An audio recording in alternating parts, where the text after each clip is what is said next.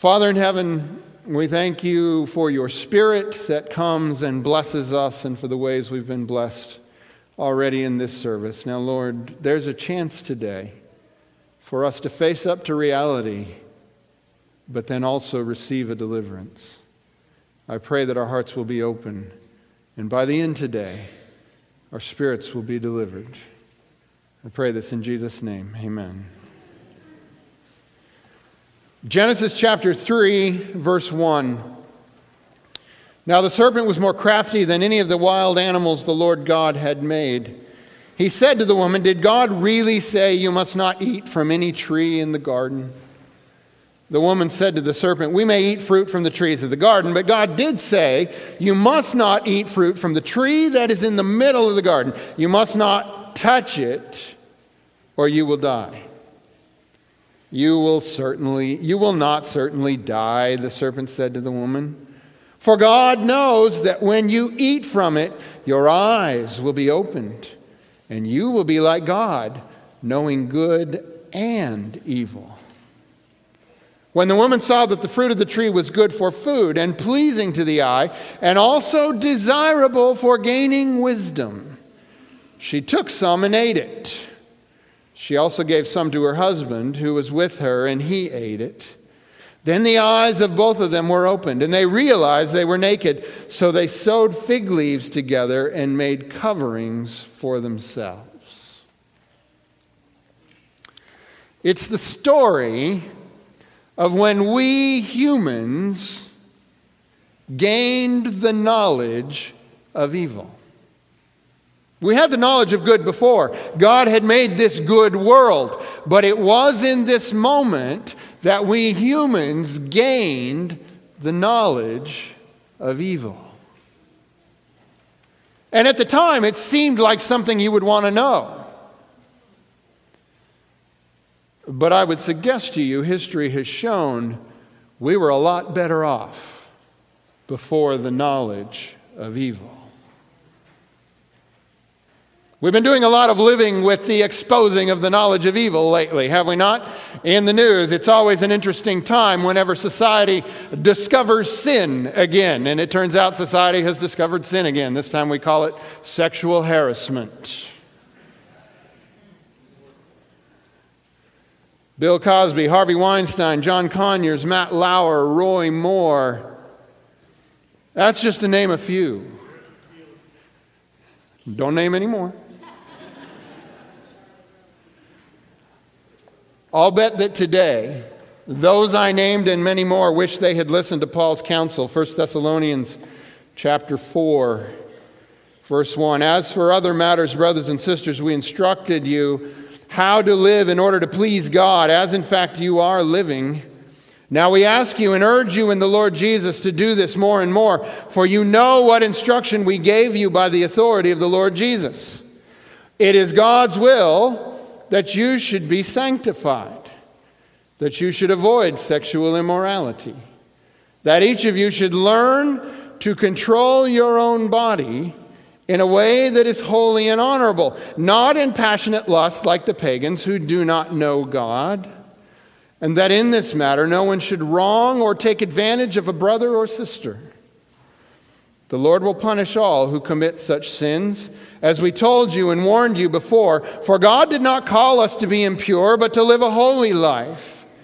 Therefore, anyone who rejects this instruction does not reject a human being, but God, the very God who gives you his Holy Spirit. I don't know how it all started for these guys. If we felt like being merciful, we might be inclined to look for reasons, such as relational brokenness in these men's past, or, or even potentially instances where they were targets of some sort of mistreatment or abuse. But we won't do that for these men because these aren't exactly merciful times if you're a sexual harasser, are they? We've kind of decided it's time to crack down. And don't mistake my words as a subtle call for mercy. I mean, what mercy did they show? Not much. And does not Scripture itself, what I just read, does not Scripture itself warn that the Lord will punish all those who commit such sins? What I want you to understand here in looking at these examples is that this is the destruction that the knowledge of evil brings. How does it happen? Well, there's a passage in Romans that explains how this happens to a person, how you become, through the knowledge of evil, a great sinner. Romans chapter 1 verse 18. The wrath of God is being revealed from heaven against all the godlessness and wickedness of people who suppress the truth by their wickedness, since what may be known about God is plain to them because God has made it plain to them. For since the creation of the world, God's invisible qualities, his eternal power and divine nature, have been clearly seen, being understood from what has been made, so that people are without excuse. Now we jump down to verse 24. Therefore, God gave them over in the sinful desires of their hearts to sexual impurity for the degrading of their bodies with one another. Verse 28 Furthermore, just as they did not think it worthwhile to retain the knowledge of God, so God gave them over to a depraved mind, so that they do what ought not to be done. It pretty well describes it, doesn't it? They have become filled with every kind of wickedness, evil, greed, and depravity. Oh, wait a minute now. I thought we were talking about them, right? Uh oh, it's about to get personal. So God gave them over to a depraved mind so that they do what ought not to be done. They have become filled with every kind of wickedness, evil, greed, and depravity. They are full of envy, murder, strife, deceit, and malice. They are gossips, slanderers, God haters, insolent, arrogant, and boastful. Now, most people aren't all that stuff, but pretty much all of us are some of it, right? And now, watch this next part. This is an amazing little phrase here in the Bible because here's what happens to you when the knowledge of evil gets in your head. After a while, it's not enough to just do the bad thing you did before. You got to take it further, right? And here it goes they invent ways of doing evil. Like maybe installing a button under your desk to lock your door, huh? Clever. They disobey their parents. They have no understanding, no fidelity, no love, no mercy. This is what the knowledge of evil does to the human mind. And I'll bet if you would be honest today, you would have to admit you know exactly what I'm talking about. Because there are ways in my life and there are ways in your life where the knowledge of evil has gotten in your head and it tortures you day after day after day. The knowledge of evil is enough to drive a sane person completely mad. Revelation 6. Verse 12 I watched as he opened the sixth seal. There was a great earthquake. The sun turned black like sackcloth made from goat hair. The whole moon turned blood red, and the stars in the sky fell to earth as figs drop from a fig tree when shaken by a strong wind. The heavens receded like a scroll being rolled up, and every mountain and island was removed from its place. Now, watch what the knowledge of evil in the mind does. Watch this. Then the kings of the earth, the princes, the generals, the rich, the mighty, and everyone else, both slave and free, hid in caves and among the rocks of the mountains. They called on the mountains and the rocks, Fall on us and hide us from the face of him who sits on the throne and from the wrath of the Lamb. For the great day of their wrath has come, and who can withstand it? The knowledge of evil causes you to want to hide from the only one who can deliver you from evil. It happened in the garden, right? As soon as they gained the knowledge of evil, what did they do when God came? They hid. This is what the knowledge of evil does to you. The lie of the devil in the garden was that knowing evil is something good, something to be desired. The truth is, the knowledge of evil will destroy your life. And the degree to which you harbor evil in your mind will be in direct proportion to how tortured your soul will be every day of your life. I'll give you an example of what I mean here addictions. No one becomes addicted to a substance without experientially knowing how that substance will affect their mood, their body, or their emotions. That's how you become addicted. You experience it, you gain the knowledge, and the addiction grows. This knowledge of evil can seem harmless the first time. Go ahead, it's not going to hurt you just one time, right? But in the end, even if the addiction doesn't kill you, it leaves behind a person who will forever struggle against an undying craving for something they should never have known in the first place. Living with addiction is miserable. Is this what Solomon was getting at? Ecclesiastes 1, verse 18. With much wisdom comes much sorrow. The more knowledge, the more grief. Do we know too much? The knowledge of evil. You know, just kind of an aside here. This is why the Adventist Church has chosen to teach abstinence over moderation when it comes to things like alcohol consumption. Our prohibition is, is based not on an irrefutably clear biblical mandate, but rather it's based on our keen awareness of the power of the knowledge of evil. No one who never drank ever became addicted to alcohol. You know that, right? Right? But the one who does become addicted is cursed to endure a lifelong yearning, even if they spend the rest of their life abstaining from the addiction.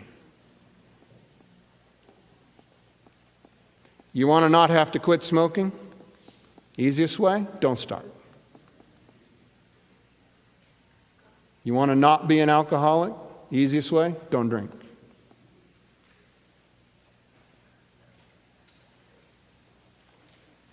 And as the headlines have shown us, knowledge of evil leading to indulgence of the flesh can cause otherwise respectable folks to do some mighty disrespectable things. Kind of hate to say this with Ariel here because Bill Cosby's still a guy we like at our house. We love the Cosby show, right? Respectable people with the knowledge of evil do some pretty disrespectable things. And thank the Lord it isn't yours and my sins that have been exposed, right? I mean, wow, what a relief. So here's my question Do you want out? Wouldn't you love to be delivered from the person the knowledge of evil has made you to be. You felt what Paul felt. You know what he means. Romans 7:24. Oh wretched man that I am. Who shall deliver me from the body of this death? If you've never felt this, you've never been honest with yourself. But unfortunately, the regeneration of our minds and bodies from vessels for the knowledge and practice of evil into vessels for good is not a transformation we can achieve on our own. Yet we're not left on our own because the very next verse in Romans, verse 25, says, Thanks be to God who delivers me through Jesus Christ our Lord.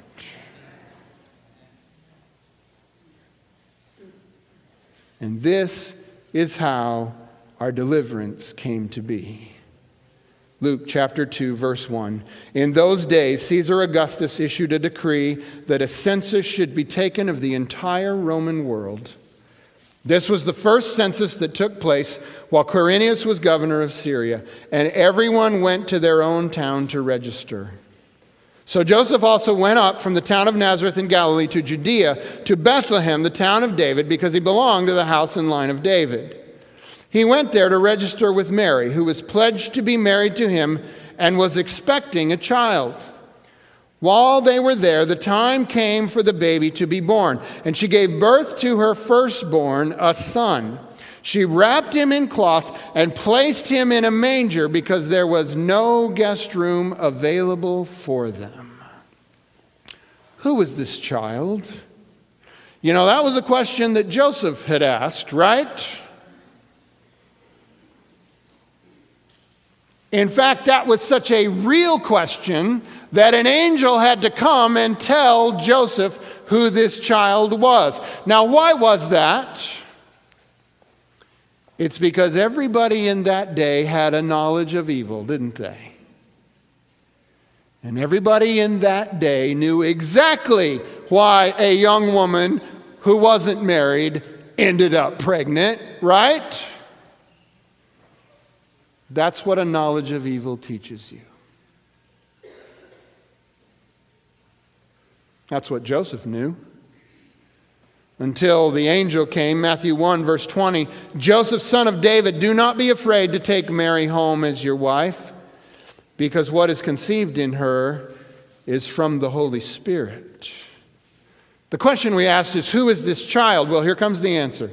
She will give birth to a son, and you are to give him the name Jesus, because he will save his people from their sins.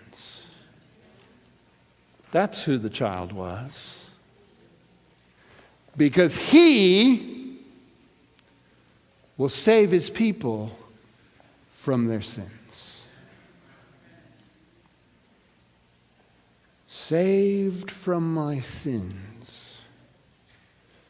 And suddenly, with those words, back come rushing all the misery that my knowledge of evil has cost me and all the guilt and the shame, and knowing that it isn't just those whose sins have been made known that deserve condemnation, but it is me as well. For whether you know details or not, I do not stand before you as a man without sin.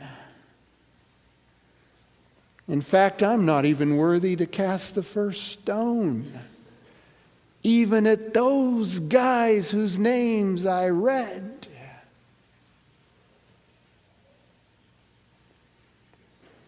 Oh, wretched man that I am, who shall deliver me from the body of this death? Who? Who? Luke chapter 2, verse 8. And there were shepherds living out in the fields nearby, keeping watch over their flocks at night. An angel of the Lord appeared to them, and the glory of the Lord shone around them, and they were terrified. But the angel said to them, Do not be afraid. I bring you good news that will cause great joy for all the people. Today, in the town of David, a Savior has been born to you. He is the Messiah, the Lord.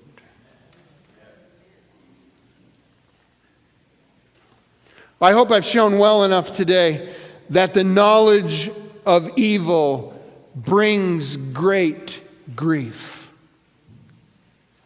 and sometimes great loss. But that's not where I want to leave us today. Yes, the knowledge of evil has brought great grief. But did you hear what the angel said? The angel said, I bring you good news that will cause great joy. So, do you want the kind of news that will bring you great grief? Or do you want the kind of news that will bring you great joy? Desire of Ages, page 317.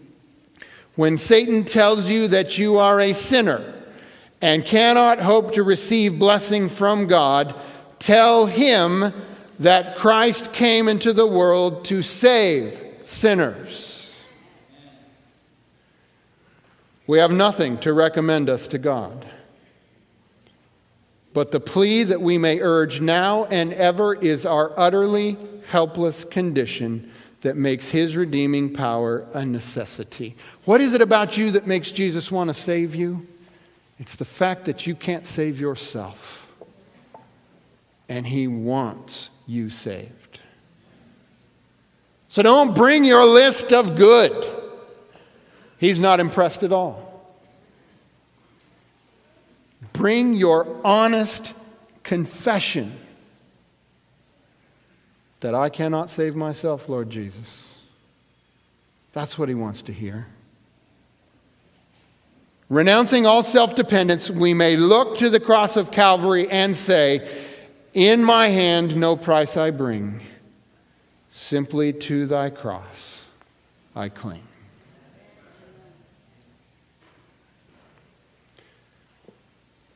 The knowledge of evil has not been good for us. In fact, the knowledge of evil has caused us great grief. But that's not what I want you to dwell on. You know that well enough. I have a different message for you today. For behold, I bring you good news that will cause great joy to all people. And here it is. In the town of David, a Savior has been born to you. He is the Messiah. He is the Lord, and He has come to save His people from their sins. Jesus has come to deliver you. Let's pray.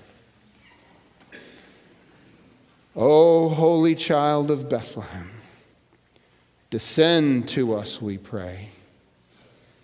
Cast out our sin and enter in. Be born in us today. Amen.